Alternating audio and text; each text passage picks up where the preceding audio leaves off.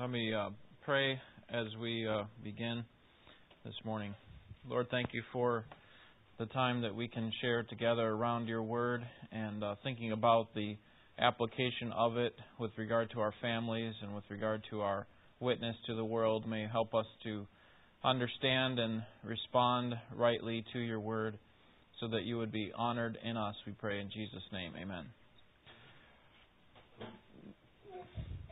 One of the ways that I've been praying for you this week is um, that you would grow in your knowledge and understanding of, of God, that your that your uh, understanding of God's love would be in keeping with how much God really loves you, that it, you would uh, get a bigger container like we talked about last Sunday morning, and uh, I hope that God has been teaching you through His Word uh, how how much He does love you, and um, and look forward to uh, continuing to see how He challenges us even today. Well, we want to uh, continue our study on the family this week, and uh, before we before we get into this week's lessons, let's review what we've looked at so far.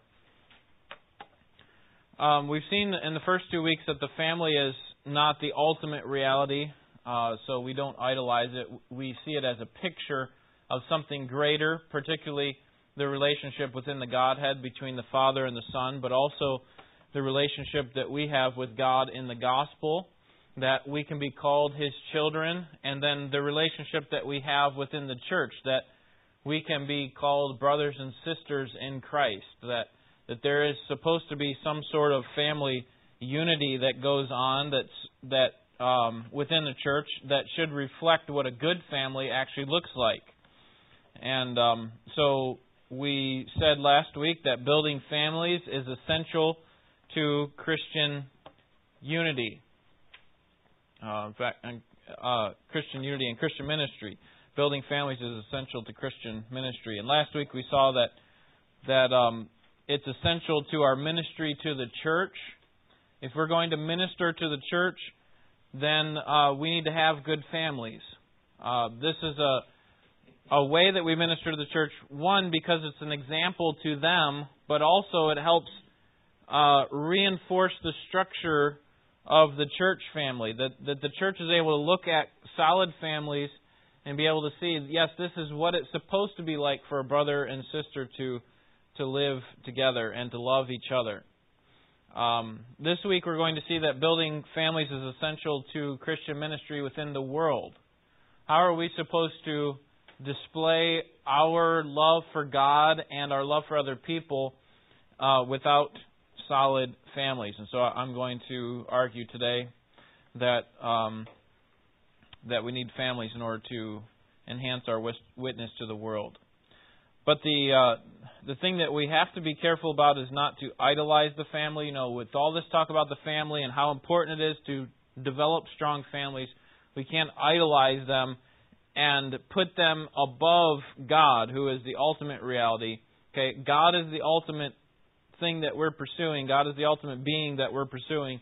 The family is only a picture of that, and so, uh, you know, families cannot become central to what we do.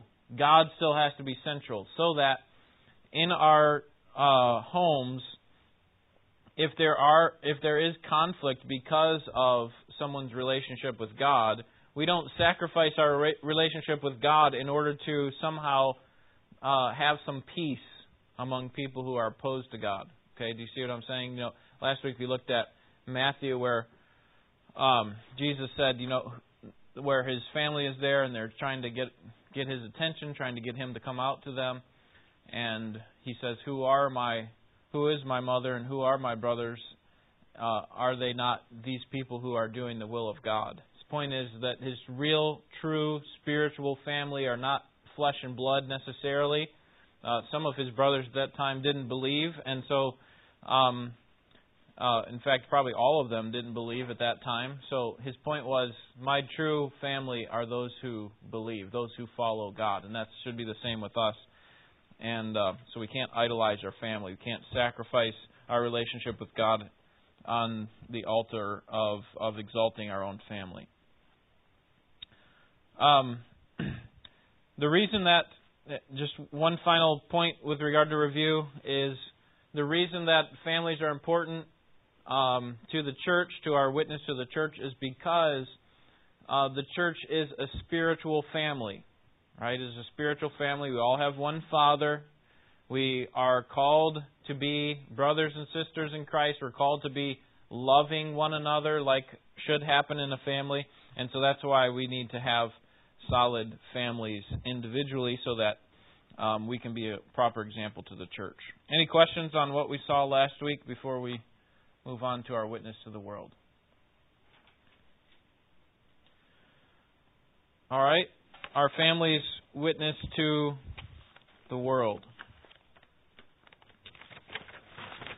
Building families is vital to the church, but not only vital to the church, it's also vital to our relationship with the world.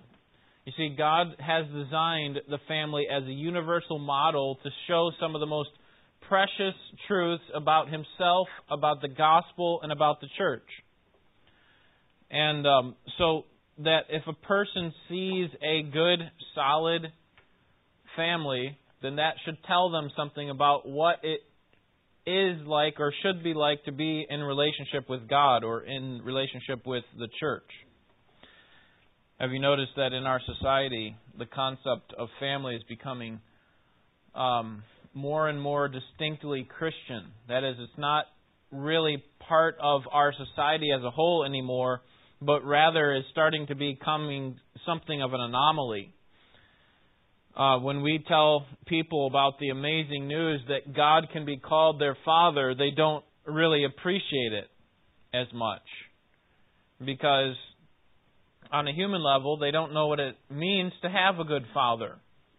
You know, they, they haven't had one them, themselves. They don't understand these basic relationships. And we say that, you know, when we come to Christ, we have this bond with other believers within the context of the church a context like the bond or, or, a bond like there is between a brother and a sister or, or, or two brothers and they don't understand what that's like because their family is so broken apart and uh, many of you perhaps have come from homes that have made you think differently about God or maybe think wrongly about God or wrongly about our relationship with other people because you've had a troubled uh, home in which you were raised and you see, that's because Satan is always on the prowl to attack the family.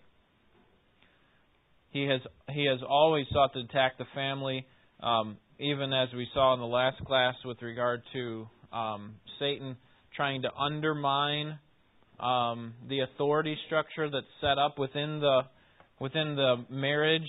Satan is always trying to attack the family. He wants to disintegrate and distort the family beyond recognition so that when people like us go to other people and tell them about the gospel and tell them that you can be a part of the family of Christ. You can be a child of the Father, the Creator. And and that distorts their understanding of it because they don't know what that would be like. They they have they don't even see in a small way what that picture would represent. And so Satan seems to be having very much success. So building godly families are uh, a great way to show people um, to to understand the gospel for so that people can understand the gospel. We need to be building families. That is, as a church, we need, it should be part of our priority to be encouraging and strengthening and teaching people how to build families.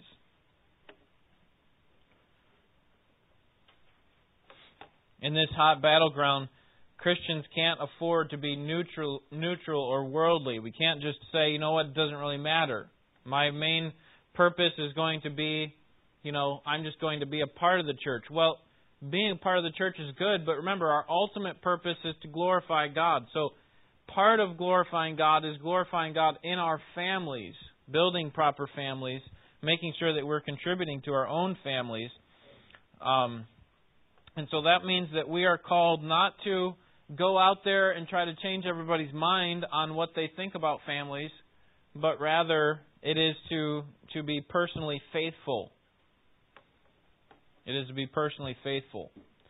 This is um, the uh, the founder of the Navigators, Dawson Trotman, says this.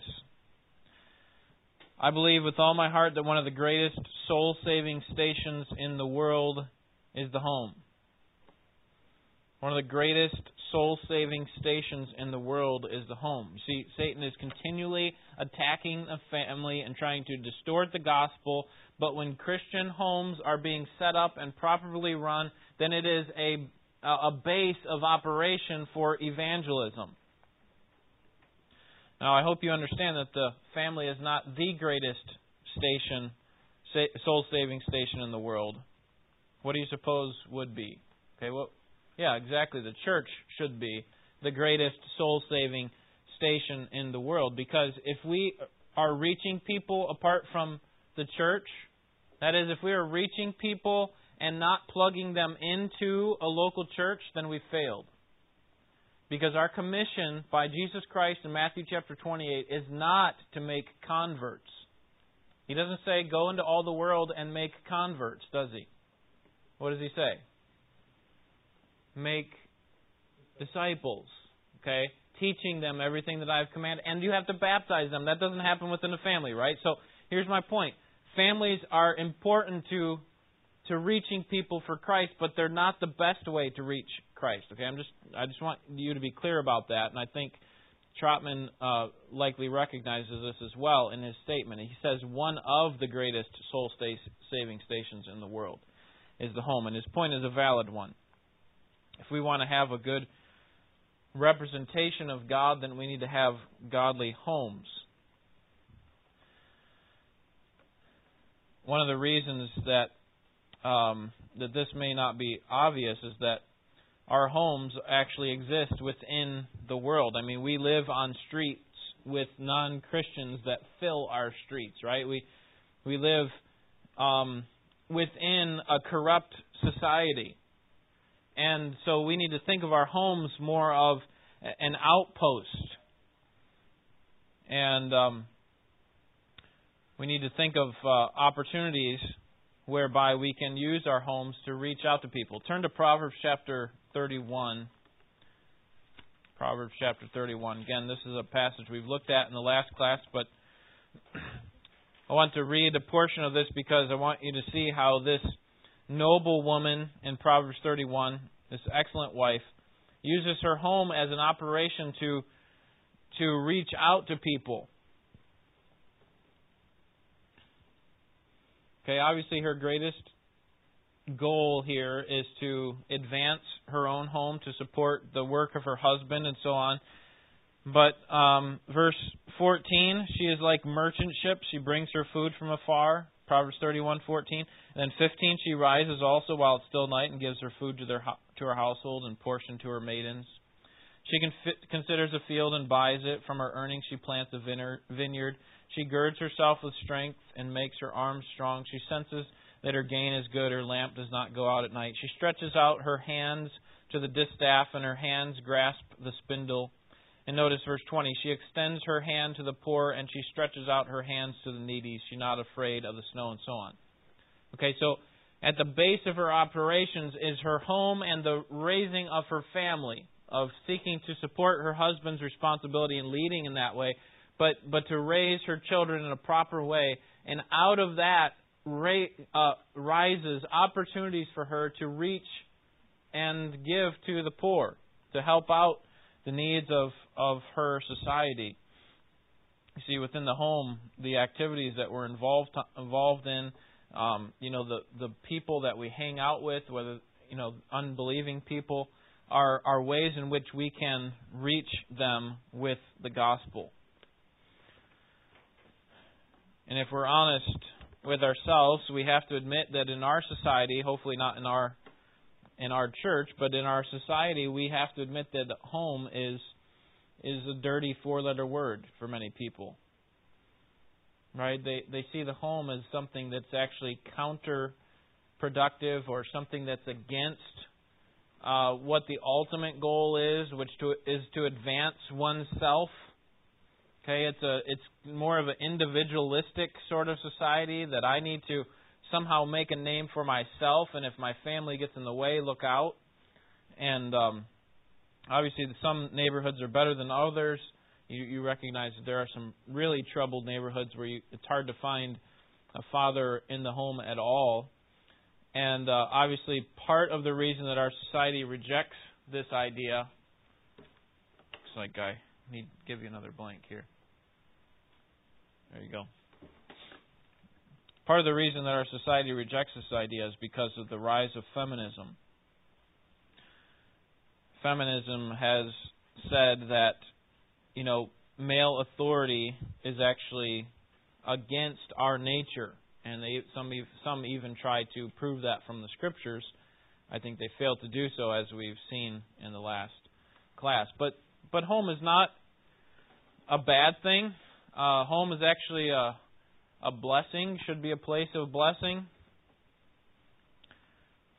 In Proverbs 31, we have this wife of noble character who who has her center of operations primarily in the home and yet um, she works out from there. Her her fundamental, obviously, you recognize the church is not uh, involved, but uh, we assume that obviously she would be um, involved in the church as well. But her home is the center of our operations, and she's working out from there. Do you have a question?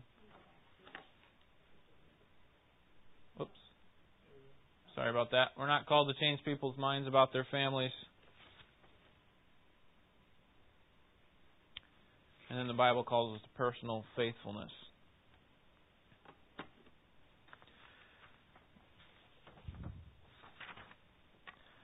So in Proverbs 31, we could say that the home is a place of blessing, and then turn to John 14. John 14. You know, a person who doesn't have a good home may not be able to understand or appreciate what Jesus is saying here when he promises blessing in the home that he is providing for them. John 14, familiar passage here. Do not, verse 1, do not let your heart be troubled. Believe in God, believe also in me. In my Father's house, or his home, are many dwelling places. If it were not so, I would have told you. For I go to prepare a place for you, and if I go and prepare a place for you, I will come again and receive you to myself, that where I am, there you may be also, and you knowing the way where I'm going.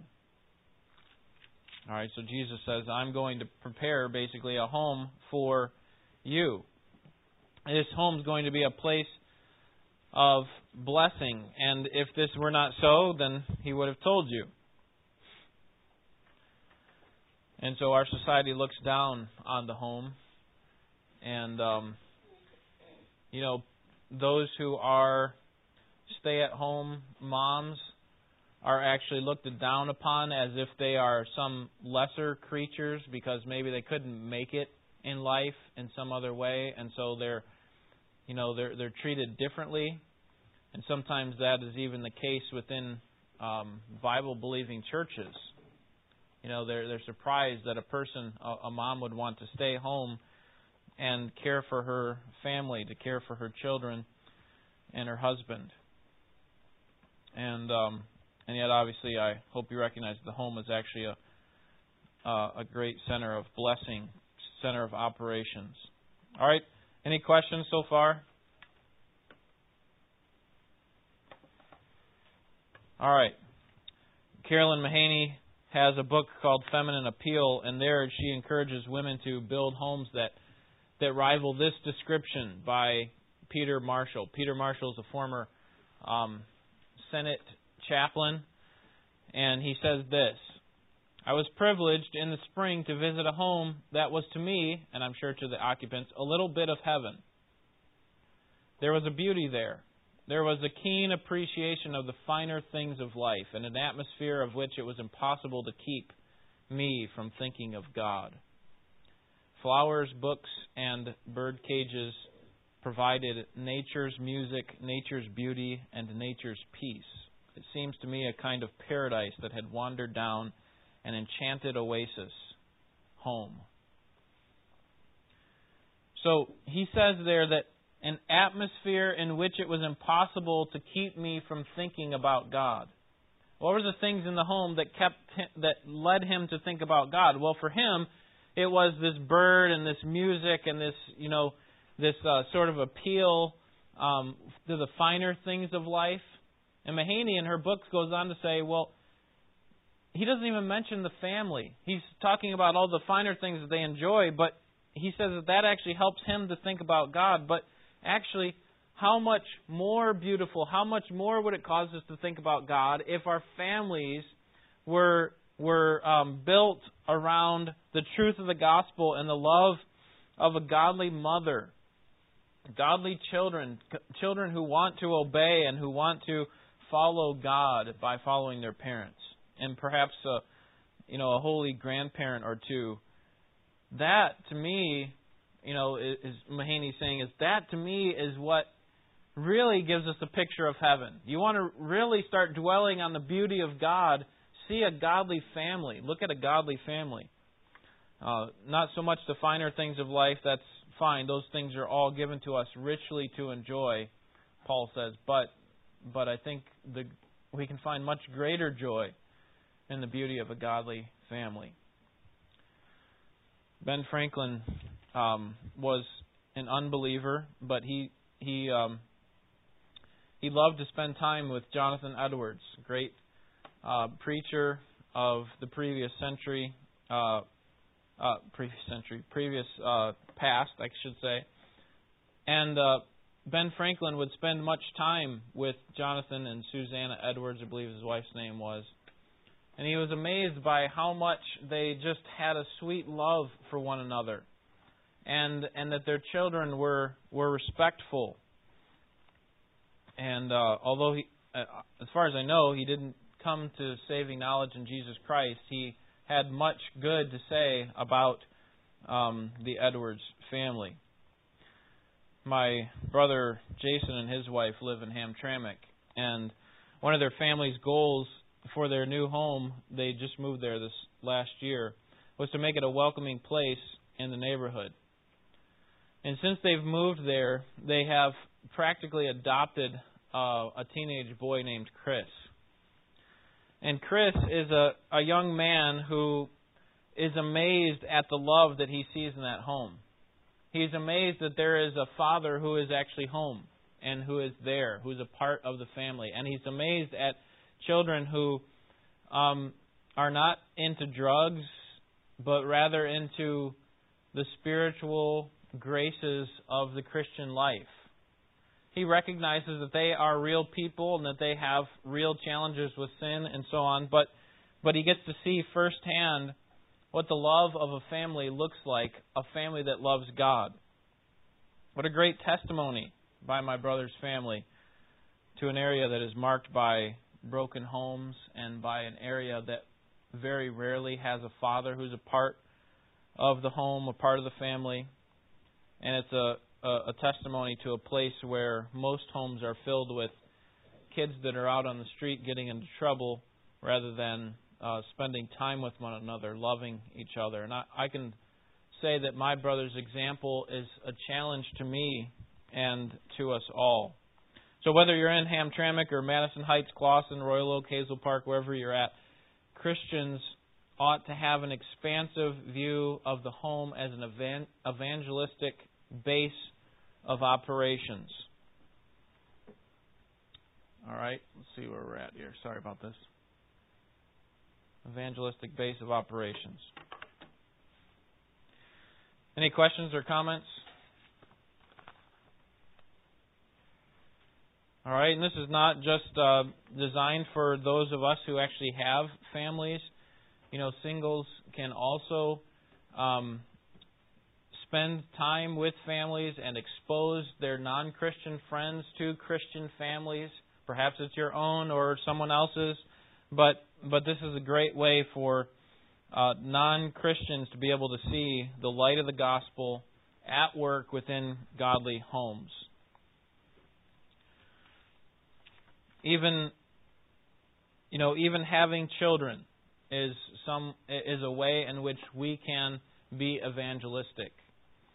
You know, um, today in our society, uh, we have the mindset that having children too early or too often or having them for the wrong reason is looked down upon, right? A woman writing in Christianity Today noted that because she had six children, she had been labeled by her friends as a breeder. And Al Mohler, uh, the president of Southern Seminary, says, you know, humans don't breed, they cr- procreate. It's not just that they're kind of left to themselves and they just kind of instinctively uh, get involved in this relationship with another person like it is with animals. Rather, it is a procreate, it is purposeful. Now, obviously, you recognize that that's you know the purpose to get pregnant is not always purposeful, but but you understand what what he's trying to get at there. Um, his point is that that man is blessed when his home is full of children. Turn to Psalm 127. It's a verse that my dad used to quote often, having eight kids. Psalm 127 5. Well, let's start with um, verse 3, just to show you that, you know, children are not obstacles. 127, verse 3. Behold, children are a gift of the Lord. The fruit of the womb is a reward. Like arrows in the hand of a warrior, so are the children of one's youth. How blessed is the man, this is the verse that my dad used to quote. How blessed is the man whose quiver is full of them. They will not be ashamed when they speak with their enemies in the gates, in the gate. Um, you know, childbearing is a good way to reach people for Christ you have people that you're going to be living with 24/7 for at least you know 18 years or whatever, um, and you have an opportunity to explain to them the ways of the Lord, don't you? So one of God's great means of reaching people for Christ is through having children.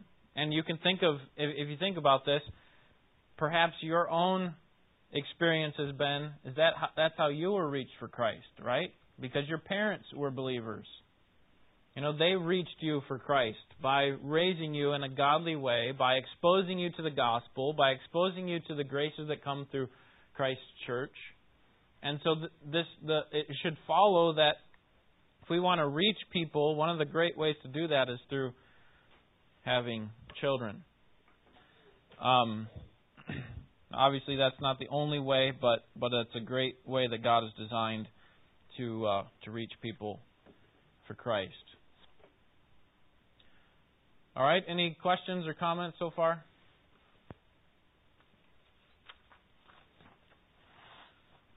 All right, we saw last week that God intends to show the world something about his relationship with himself and his son, right?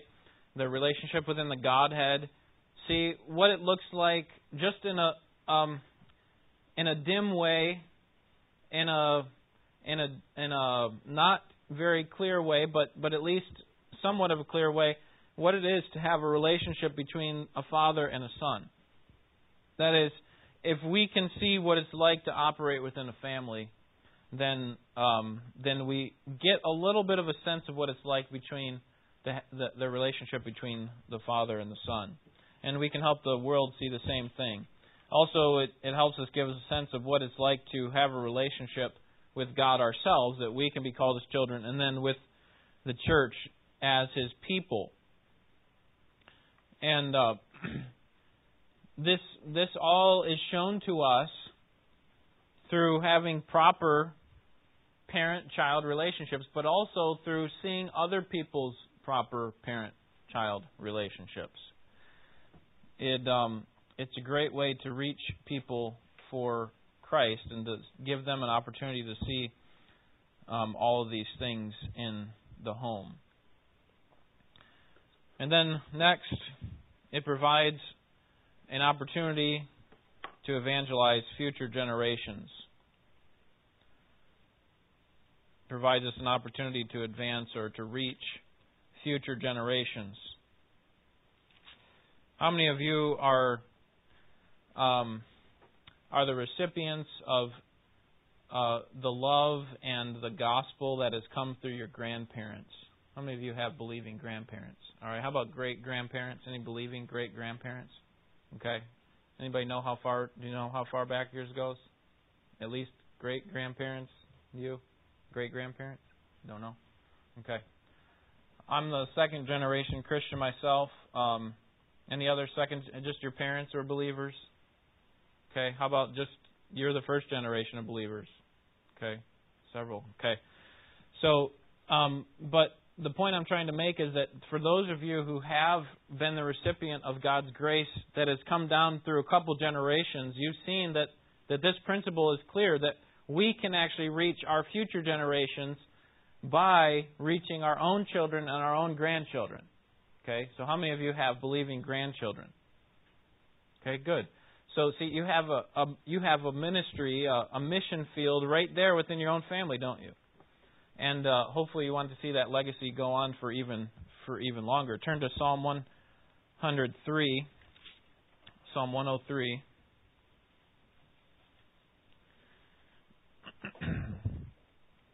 and I'll show you the principle, but then I'll need to explain it. And uh, hopefully you see the value of, of reaching future generations with the gospel, with helping them to understand the great beauty of um, being in God's family. Psalm 103:17. Would someone read that for us? But the loving kindness of the Lord is from everlasting to everlasting on those who fear him, and his righteousness to children's children. And then actually, would you read the next verse as well, please? To those who keep his covenant and remember his precepts to do them. Okay. So the principle here is that that God provides grace to future generations. At the end, it says His righteousness to children's children. Now, we might be thinking, well, okay, does that guarantee that my grandchildren are going to be godly, that they're going to to uh, have the righteousness of Christ credited to their account? And I think we all know from experience that that's not the case. And if we just look through the if you just look through the um, the books of Samuel or Kings or the Chronicles, you'll see that that's not the case, right? You have even believing fathers kings who did right in the sight of the Lord with kings who follow who are corrupt and they did what was evil in the sight of the Lord. And then that follows by someone who, you know, it just kind of keeps going back and forth. There are sometimes several generations of godliness or several generations of evil, but you you get the point. So it's not okay. This is more like a proverb than a um, a uh, a clear precept. That is, everyone who is in Christ will have believing grandchildren. That's not the point. But the, but in general, that is the case, isn't it? And notice, if you look at verse 18, it, it clarifies that the person has to believe for themselves. To those who keep his covenant and remember his precepts to do them. So it's not like automatically your grandparents are, you know, entered into the kingdom of God or something like that, but rather as long as they are following in righteousness as a result of the saving faith that that they have um, expressed. But but that seems to be the pattern, uh, at least a general pattern within the Scripture and within our own lives, that God repeatedly passes down promises to future generations. And the Ten Commandments, Exodus 20, God says He shows love to a thousand generations of those who love me and keep my commandments. The psalmist says, From everlasting to everlasting, as we just read, and the right and his righteousness will be to his children's children. What a great way for us to testify about God's grace to our children, but also to our grandchildren and beyond. My grandfather is now deceased, but um, he left a, a, a legacy uh, within his field. He um, was a man who had, was very troubled uh, with his health, and um, he came across a chiropractor at one point, and and from there he he received a lot of great success from going to this chiropractor. And so from that point on, he wanted to give his life to learning how and to helping other people through the practice of chiropractic. And so he did that. He went to school when my dad was probably three or four years old and um, graduated from Palmer Co- College in Davenport, Iowa. And um, since then, uh, I think there are over a dozen family members of his. That is, you know, if you looked at his family tree, my father was a grand my father was a grandfather. Yes, he was that, but my father was a chiropractor. Both of his sisters were chiropractors, and both of their husbands were chiropractors. And then um, two of my cousins are chiropractors. Uh, even though my dad had the most kids of his three siblings, none of us actually followed in his footsteps. But um, that's not the point. The point is, is that um, all together, with all the extended family, my grandfather had an influence on about a dozen different people going into that same field, and he actually, uh, actually, my sister, my sister, my aunt, on his behalf, received a legacy award just at this last, um, this last, this past year for the, my grandfather and the number of people that had been sent to their college. I think they were within the top two or three as far as the number of people that have been sent. And so, you know, as far as my family goes, we look up to my grandfather in that way. We respect my grandfather for the legacy that he's he's left behind. But you know, my grandfather was not a Christian. And what a great what a much greater, more profitable legacy could we leave?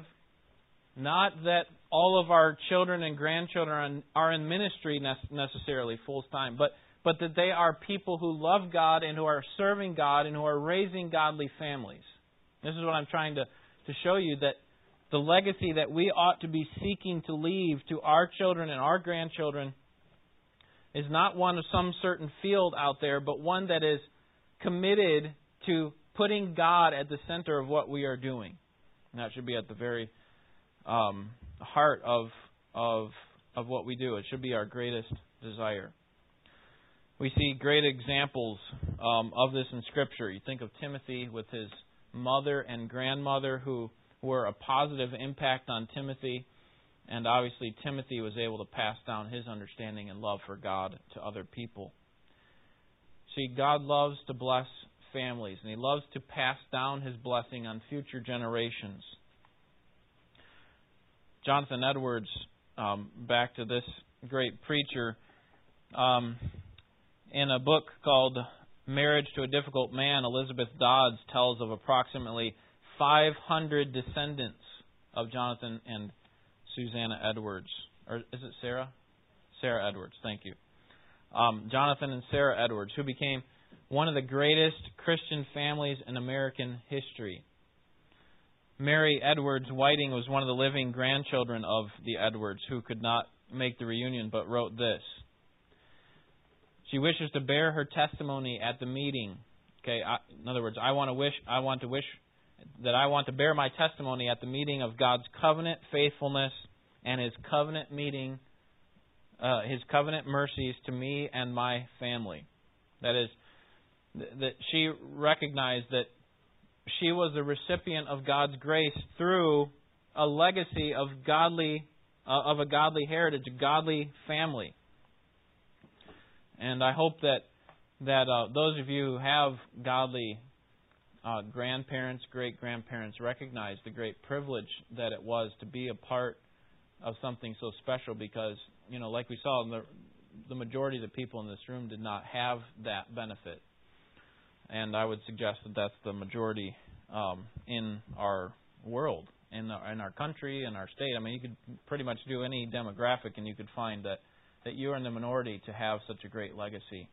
And so you should be thankful for your grandparents if they're still alive. Um, you know, obviously you can do that in a in a in a clear way, but but you should also seek to be establishing that for yourself. That not because they can look back on you and say, "Wow, what a great person you were," but so that they can look back on you and say, "What a great God we have." That He would allow such a heritage in our family. So we ought to thank God for, for the children that He has blessed our church with, and we ought to pray for our children, our grandchildren, our great grandchildren, and uh, even generations beyond that that aren't even born yet. That, that, that, that our example, that our building of families could be a positive testimony to God's covenant faithfulness. So today we've seen that building families is essential to Christian ministry within the church. Last week we saw, I'm sorry, last week we saw that it was essential to to the church, but this week we saw that it's essential to our witness to the world. Next week we're going to see that that the building families is essential to families themselves, and uh, that's actually what we're going to spend not next week. I'm sorry, two weeks from now, and then we'll spend the rest of the class, the rest of the series, uh, working through that issue. Are there any questions or comments? All right. next week is that's not what we're looking at. Actually, Ken's going to be teaching next week for you, and uh, but then when I come back, we'll get into raising boys and girls. Let me just uh, leave you with a few implications of what we looked at today. Um, first of all, don't think that building your family is enough to draw a person to Christ on its own. Okay? Just because you have a godly family, okay, and when I say godly, I mean one that respects and represents God, but perhaps doesn't actually explain or tell about the gospel. Okay? Just because you have a, a family that is believing or that is operating rightly within itself, that's not going to bring someone to Christ on its own. What does someone need in order to come to Christ?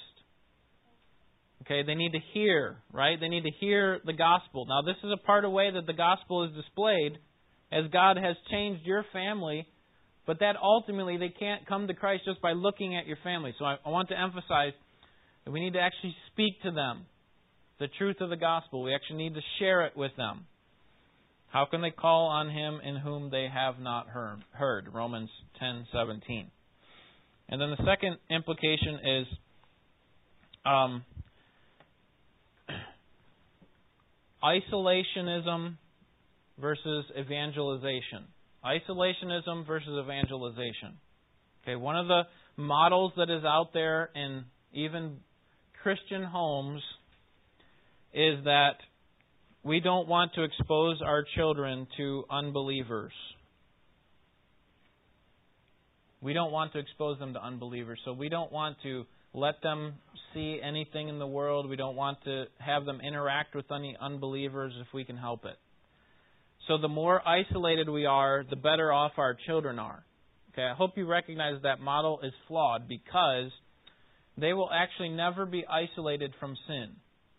They can't be fully no one can be fully isolated from sin. So we could build a little bunker where just our family exists and we still wouldn't be isolated from sin. Why? Where does sin come from? Okay, obviously it does come from the world around us. It does come from, you know, Satan's trying to, to attack us from without through the society and so on. But also it comes from within, doesn't it? So you could hole yourself up in a bunker as a family, isolate yourself fully, and that child would not be um, he would not be protected from the sin that resides in his heart. And if you don't think that's true, all you have to do is study the time of the millennial kingdom when there will be children that are born in sin. Okay? That's because we have some tribulation saints that survive the tribulation. They make it into the millennial kingdom and they still have their non glorified body, so they're able to procreate, and there are going to be children born at that time. At the beginning of the millennial kingdom, only those who are born again will be there. Okay, that's because you must be born again in order to enter the kingdom of God, John 3, right? So, if that's the case, and at the end of the millennial kingdom we have unbelieving people, then what does that tell you? It tells you that although these children were born in the best society possible with Jesus reigning as the king and their parents all being believers and their grandparents and or whatever, right? Their their uh, their extended family all being believers, positive influence, positive world. And yet some of them still turn away from Christ. How could that be? Because sin ultimately comes from the heart, and we can't isolate a person. And so I would suggest to you that while we don't want to just, okay, well, if that's the case, then let's just expose them fully to all the worst things that there are in the world. That's not what I'm suggesting. But I'm trying to see you that I'm trying to get you to see that the other extreme is actually just as dangerous as fully exposing them to all the the evils of the world. Do you see?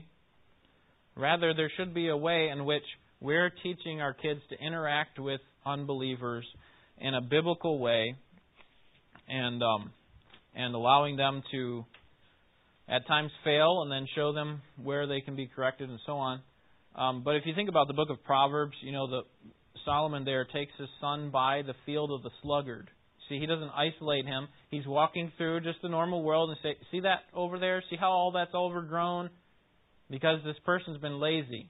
This person doesn't care about the things of God, and that's why his house is just all a wreck. And he uses it as a teaching opportunity, doesn't he? And this is what we can do with our families as well. I would suggest that isolationism is uh, extreme isolationism is the worst, one of the worst things that we could possibly do to our family. All right. Any questions or comments? Bill.